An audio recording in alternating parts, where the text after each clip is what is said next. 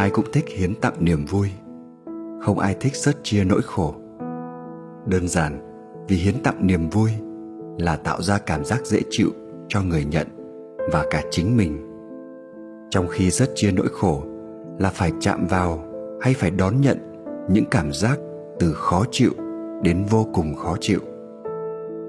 Nhưng đã thương yêu thì dù có phải chịu đau đớn, tổn thất thì cũng phải cố gắng đón nhận để giúp đỡ được người mình thương yêu. Bởi vì họ đang rất yếu ớt và cần đến sự nâng đỡ của ta. Ta là người thương yêu của họ, mà nếu ta không giúp, thì ai sẽ giúp bây giờ? Để việc sớt chia mang lại hiệu quả, cần phải có những yếu tố cơ bản sau đây. Phải có thiện chí đủ lớn. Muốn giúp ai đang có khó khăn, ta nhất định phải có sự đầu tư nghiêm túc. Phải xem đó là một trong những việc quan trọng hàng đầu, nên cố gắng làm sao để có được năng lượng đầy đủ nhất. Ngoài ra, ta còn phải nghiên cứu, học hỏi thêm nhiều phương cách, đồng thời cũng tìm hiểu kỹ về tình trạng hiện thực và nguyên nhân nào dẫn đến nỗi khổ, niềm đau của người kia. Tức là ta phải thật sự có thiện trí và thiện trí phải đủ lớn mới có thể chạm vào nỗi khổ niềm đau đó. Nếu không, ta sẽ bị dội lại, thậm chí đành bỏ cuộc bởi phản ứng đáp trả của họ. Bởi không phải lúc nào họ cũng sẵn sàng cho ta giúp đỡ. Họ cũng có sự tự trọng hay lo ngại nhất định.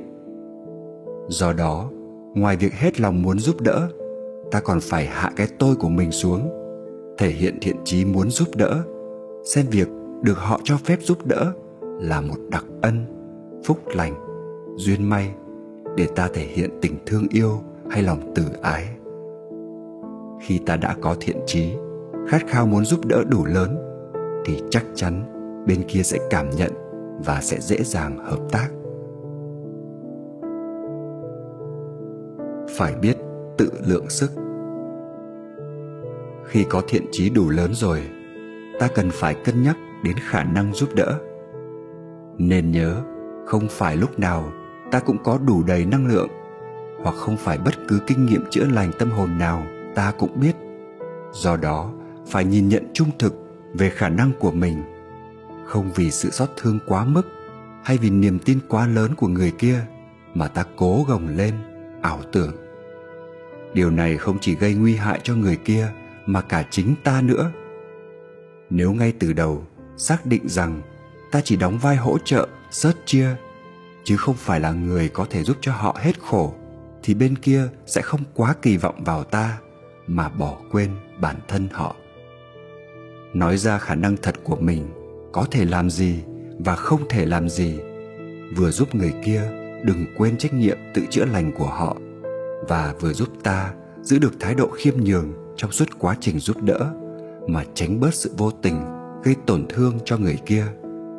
Đến khi nào nhận thấy sự giúp đỡ của ta không còn tác dụng, thì phải can đảm dừng lại và hoan hỉ để họ tìm kiếm sự giúp đỡ khác hữu hiệu hơn. Phải biết nên làm gì và không nên làm gì.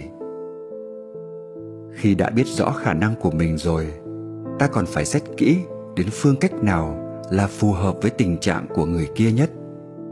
Có nhiều khi, cần phải nói năng hay làm một việc gì đó thì mới có thể nâng dậy tinh thần họ. Nhưng cũng có khi, không làm gì cả mới là điều mà họ thật sự cần.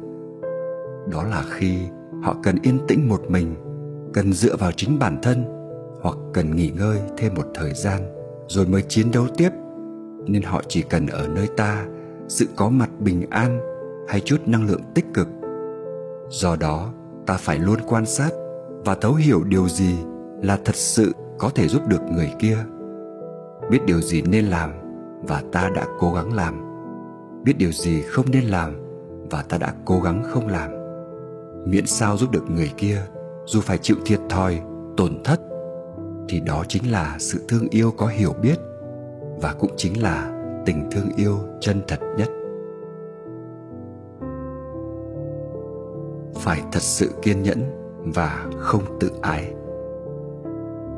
Khi giúp đỡ ai, ta đừng nghĩ rằng mình đã bỏ công sức ra giúp thì họ phải ngoan ngoãn hợp tác, nghe lời và mau chóng thoát khỏi hay chữa lành. Ngay cả các bác sĩ hay các nhà trị liệu chuyên nghiệp cũng không bao giờ nghĩ như thế. Vì đó là cả một tiến trình và ta chỉ đóng góp một phần nhỏ vào tiến trình ấy thôi ai mà chẳng muốn thoát khỏi tình trạng u ám của mình cơ chứ? Nhưng họ phải cần thêm thời gian, thêm nhân duyên. Thời gian sẽ giúp họ trải nghiệm sâu hơn vết thương đau và thấu hiểu sâu hơn bản thân. Từ đó mới khát khao muốn thoát ra để tìm lại sự sống và giá trị bình an một cách mãnh liệt. Nhân duyên là điều kiện thuận lợi bên ngoài, trong đó có thể là niềm tin và tình thương yêu không nặng nề từ những người thân yêu nếu ta đã đảm nhận vai trò cứu hộ, thì không được ngây thơ, không để tự ái trỗi dậy, không để cảm xúc dẫn dắt. Lúc nào mệt thì tạm ngưng. Nhưng đừng rút cánh tay lại.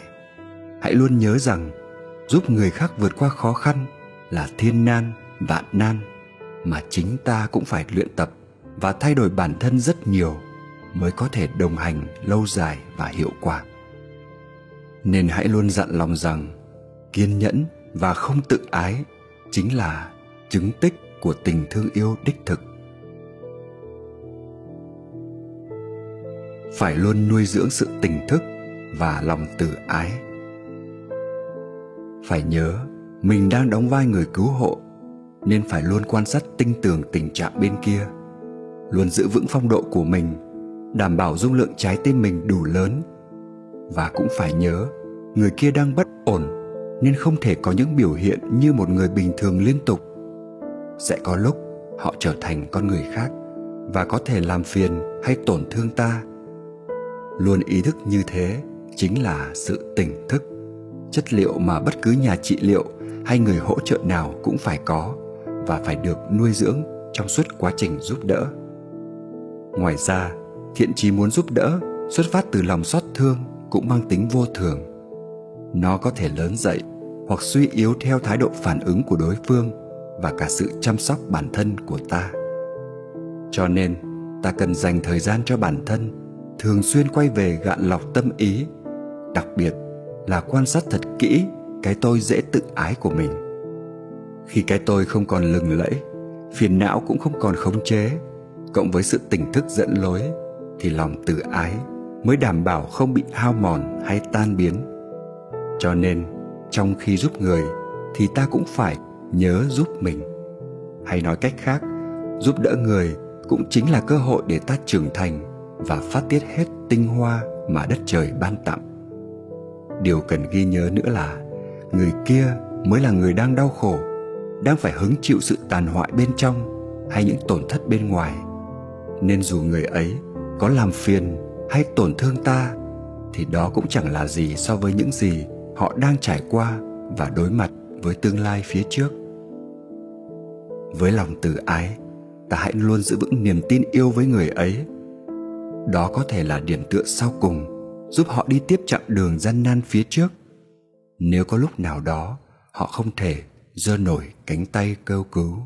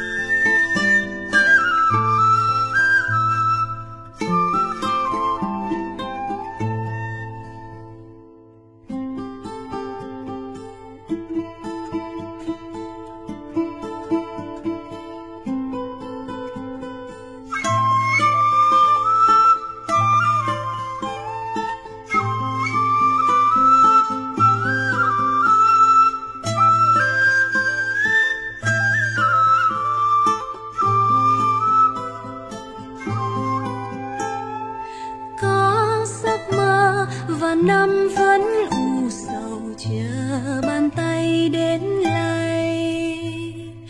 có tiếng ca là hương ngán trầm gọi người mê thức dậy.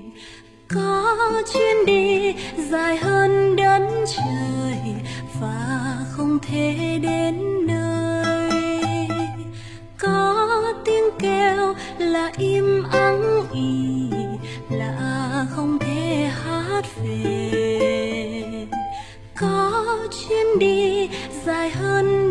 桥